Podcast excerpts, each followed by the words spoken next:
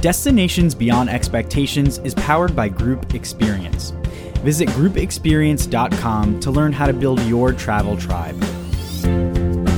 Hello and welcome to DBE. I'm your host, Stevie G, and you are listening to the podcast designed for students of travel. Whether you're listening on a streaming site like Spotify or Apple Podcasts, or you're catching the show at the official home of the DBE podcast, groupexperience.com, I really appreciate you joining me for this episode. Make sure to visit Destinations Beyond Expectations at dbetravel.com to find some fun blogs, a link to join the DBE Patreon community, and so much more. Remember, you can find Destinations Beyond Expectations on Facebook and Instagram. And please, if you know somebody who loves the world of travel, tell them about the DBE podcast.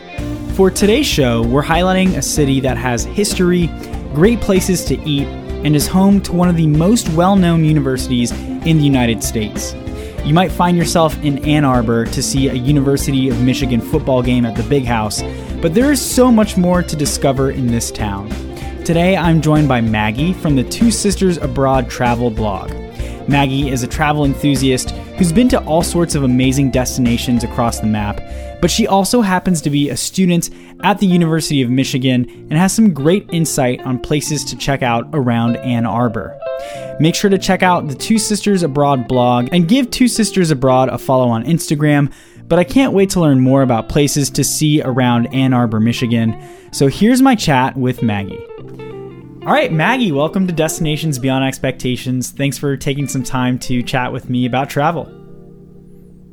Hi, thank you so much for having me. I'm really excited to talk about Ann Arbor.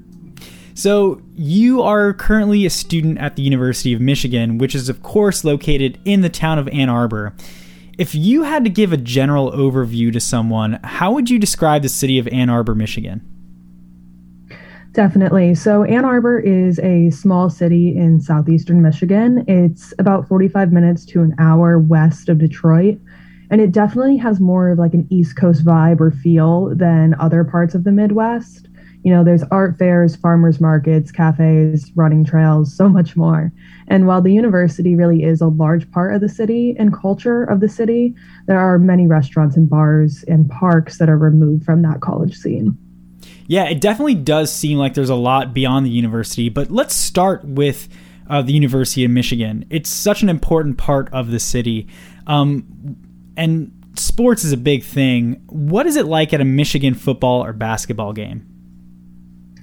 Yeah, definitely. So the first time I walked into the big house, which is Michigan's football stadium, I was absolutely speechless. It's actually the biggest football stadium in the country, and that includes NFL stadiums.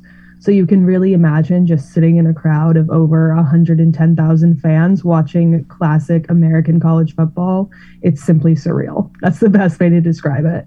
And our hype video before our home games is narrated by James Earl Jones, who's a Michigan alum. So when watching and listening to this video, you really do get wrapped up in the shared love and true enthusiasm for Michigan football and what we do here. And basketball too, right? Kind of the same thing. Yeah. The games the games have got to be pretty fun. Definitely. Just standing with all of your friends in the student section, it's a crazy experience. And I'm so glad that I go to a school where we are this passionate about our college sports teams. So, the University of Michigan campus also looks just so beautiful, and you recommend people stop by and check it out if they're visiting Ann Arbor. Tell me a little bit about the campus and what are a few spots that you'd recommend people stop by and see for themselves? Definitely. I'm so in love with our campus. I have been since I toured about five years ago now. And when visiting Ann Arbor, absolutely do not miss out on walking around campus, especially through the law quad. And if you're able to, the law library as well. It really feels like out of an old Hogwarts movie, how beautiful it is with all of the lights and the trees and the stonework. And close by to that is also the Ross School of Business, which has a very different vibe. It's very modern buildings and facilities, but it's cool to walk through because you see students working in groups, studying, grabbing coffee. And lastly, make sure to visit the Diag, which is the center of campus at Michigan. That's where you'll find um, the infamous Block M. And as a tradition, students do not step on this M, or legend has it you're going to fail your first Blue Book exam. So you see students swerve around it all the time.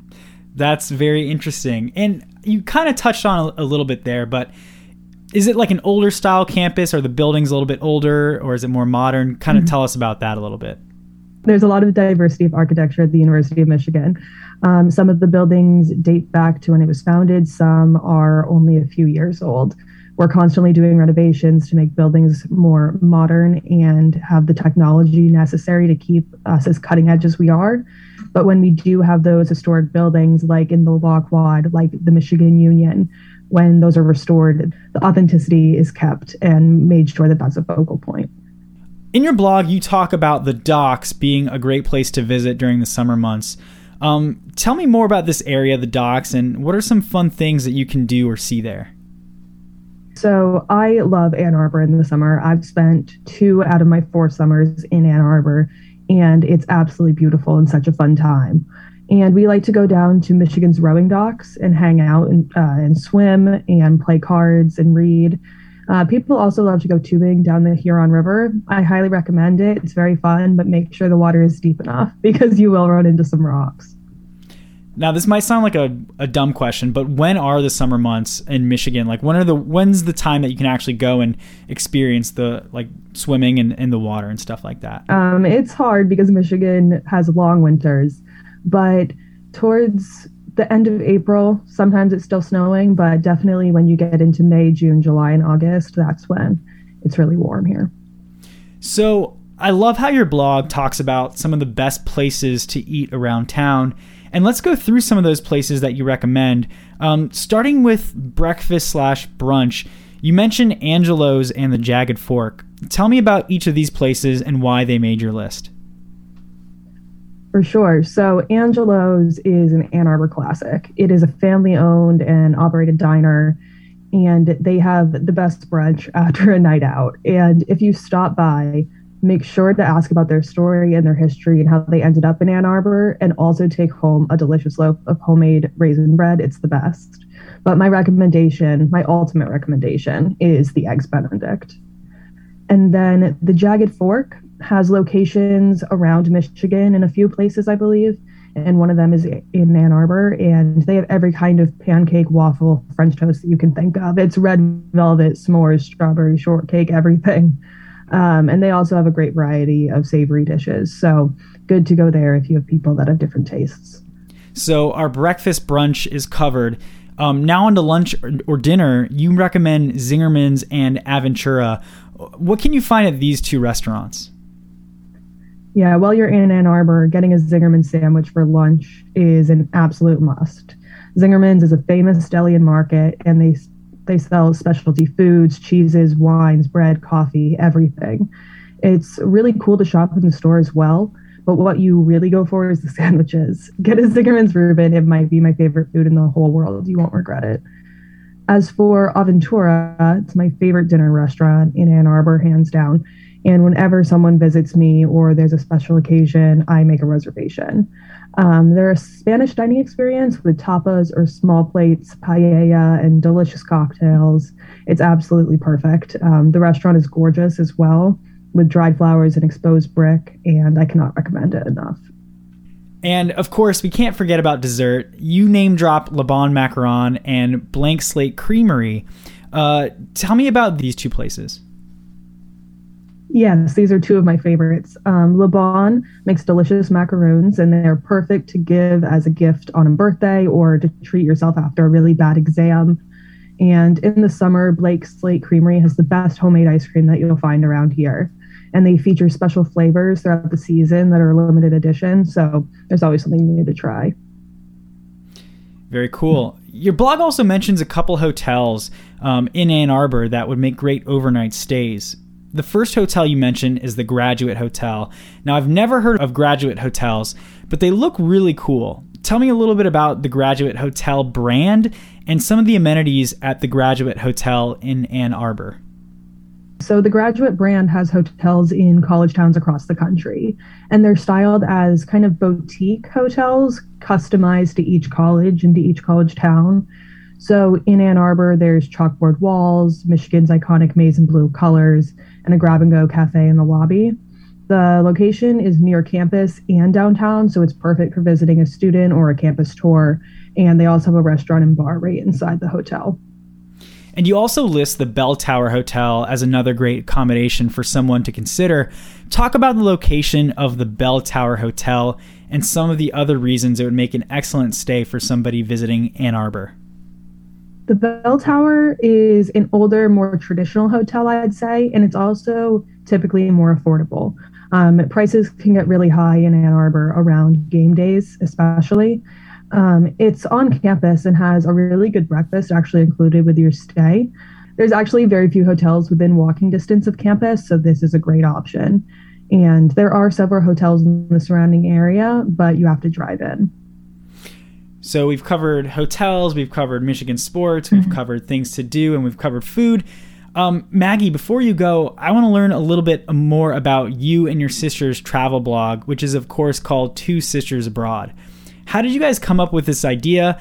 And tell us more about your website, twosistersabroad.com.